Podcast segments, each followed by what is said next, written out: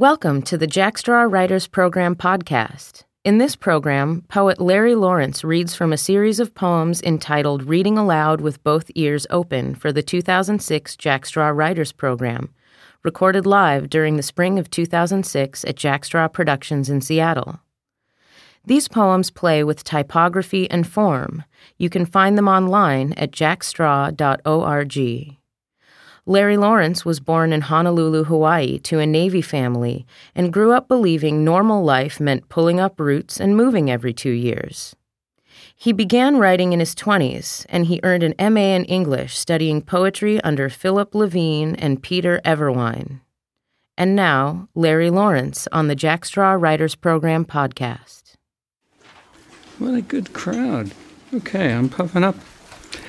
Okay, so there's this corner mom and pop I like walking to to buy a candy bar or a cigar or both of questionable social or other value with big windows that mean you see inside when you're outside and outside when you're in. Usually only yours truly, since neighbors, neighbors, dear God, got MD 2020 banned in those tiny glass intubed plastic flowers, etc. Outside in the moribund hedge, Larry, did you make me say that? You hear small birds. Chirp, chirp, chirp. The small birds insist. And I say unto the small birds, Lo, the very firmament shall be to you as a superhighway off peak hours. Fly, fly, and the small birds fly. Inside, Mom and Pop are old and gray like the sandwiches, but surly too. Fronting the condoms, personal lubricants, Tootsie Pops, NoDoz, and NRG Booster is a brand new ATM. Remember what ATM stands for? Automated teller machine. Isn't that almost unbearably quaint now? But there was a time, friend. It's gray, too, but slim, modern, a bit like a stunted jukebox or altar. Altar. Larry, stay out of this. Like a Teletubby, or a Power Ranger, or a Transformer. On the screens, a fluorescent orange starburst sticky.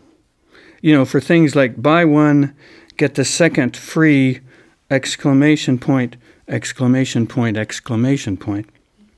With this handwritten, all caps in black sharpie, out of order, exclamation point. I love that, Larry, exclamation point, exclamation point, exclamation point. That's a killer ending, man. Dope, the bomb, filthy! Exclamation point. Trust me! Exclamation point, exclamation point, exclamation point. Who's written a poem out there? Anybody? Raise your hand. Isn't that wonderful? Love poem? Raise your hand for love poems. Were you a virgin when you wrote your love poem? Good. It has nothing to do with the reading. I'm just curious. Uh, okay, so so the the I'm I'm serious too, but the the virginal love poems are the best, by the way. And uh, what else do I need to say about this poem? Probably, uh, well, it's an anti-war poem, but there's nothing. Uh, I don't mention war or Iraq or W. Uh, so I'll just begin. Low grassy benches which bore them having washed away. Beach 3, La Push, Washington. Still, they stand, dead. But what's that, really? Between or to the elements? Astral planes, a woman leaving her bath, a towel knotted at her breasts, cars passing on the interstate, a flat rooftop strung with clotheslines. If one is lucky, white sheets, an orange sundress ringing of dustpans, salt, gray sand, trees. And a line of brown pelicans continues to skim the waves, and the waves to break, and the pebbles to rattle applause the moment before en masse, jumping up, and bravos and encores and eyes streaming. The leaders, leaders, Jesus, was there ever a word of warning, even one glance back? Have suckled their own deaths and are all the thirstier for it. The night is not as enough as the trees deepen. The next one I'll read is is is a, a, another little death poem. What the heck? Um, uh, um, sex and death. That's what poetry is about. I had a wonderful uh, English professor who who would always say that. This morning, it's a funeral cortege. The motorcycle cops already passed. Now the line of cars, lights on. The pickup with the white canopy and welded tool rack. Does that belong? The red car and the woman who's rolled down the window? Did she just bend back her head and laugh? It's drizzling. Many cars with lights on. In Melanie's dream, the battleship is what's important, though the guests, us mainly, breakfasting at the captain's table, are drawn to the table's centerpiece, a cockroach which pulses, growing larger, then smaller, an egg heavy female, back open like observatory panels, a distraction from the card game, cards blank, as could be predicted, and made up, she admitted, later, for dramatic effect. in literary circles today, uh, here's another one for the English majors. Uh, people are talking, and uh, at least about poetry, about received forms. Uh, that means traditional forms. Uh, you know, one receives from ancestors, like uh, Shakespearean sonnet, or procedural or, or rule poems, procedural poems, where you make up the rules yourself. You don't receive them for anyone, or unless it's a computer or what's in the newspaper that day. You decide that I'm going to write a poem with, and none of the words are going to have the letter E. That's a procedural poem. This one is a little bit of both. Uh, the the received form is a, a, uh, I don't know how old it is. It must, it's as old as at least the the uh, institution of bars uh, because the the the form is the joke. Uh, uh, three something, you know, going to a bar. So that's the received part.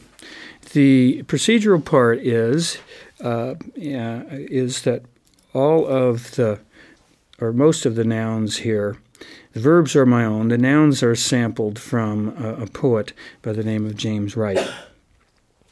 And in fact, the uh, last two lines are a misquote or a misprision of uh, a very famous uh, ending of one of Wright's poems. Inclusive of hello and goodbye for J.W. Three angels manifest themselves at a bar. They make it known to the mind of the bartender.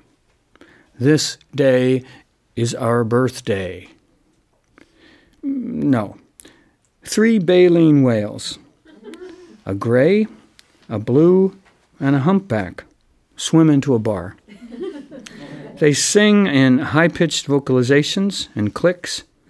This day is our birthday. No. Three rocks an igneous, a metamorphic, and a sedimentary roll into a bar. In Morse code, they knock against themselves to the bartender. Today is our birthday. No, three weeds a sheep sorrel, a red stem filaree, and a Canada goldenrod seed themselves at a bar. Utilizing the slight air currents available, they rustle to the bartender Today's, no, three trees a Jenny sycamore, a pawpaw, and a blossoming pear. An anaconda, a coach whip, and a Texas blind snake. Okay, a swift, a chicken hawk, and a blue jay. Okay. Okay. Three subnuclear particles appear and do not appear simultaneously in various unknowable interstices of realities themselves barely conceivable at the bar and outside the bar. They harmonize in vibrations at once audible and inaudible to the bartender in such a way to at last, at long last, prove senseless the dichotomy of the observer and the observed. Today's our birthday. No matter, says the bartender. We, all of us, gallop terribly against each other's bodies.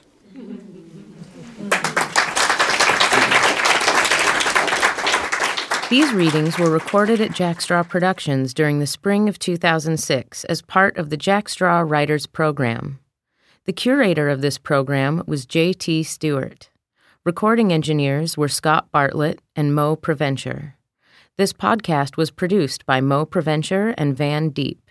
Executive Director of Jack Straw Productions is Joan Rabinowitz.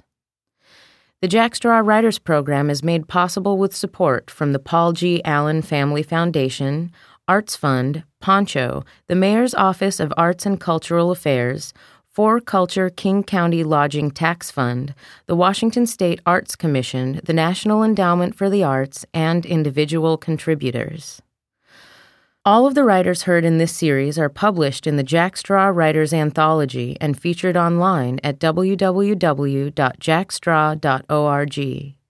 To purchase a copy of the anthology or for more information about Jack Straw Productions or the Jack Straw Writers Program, please contact us by phone at 206 634 0919 or visit us on the web at jackstraw.org. Thanks for listening.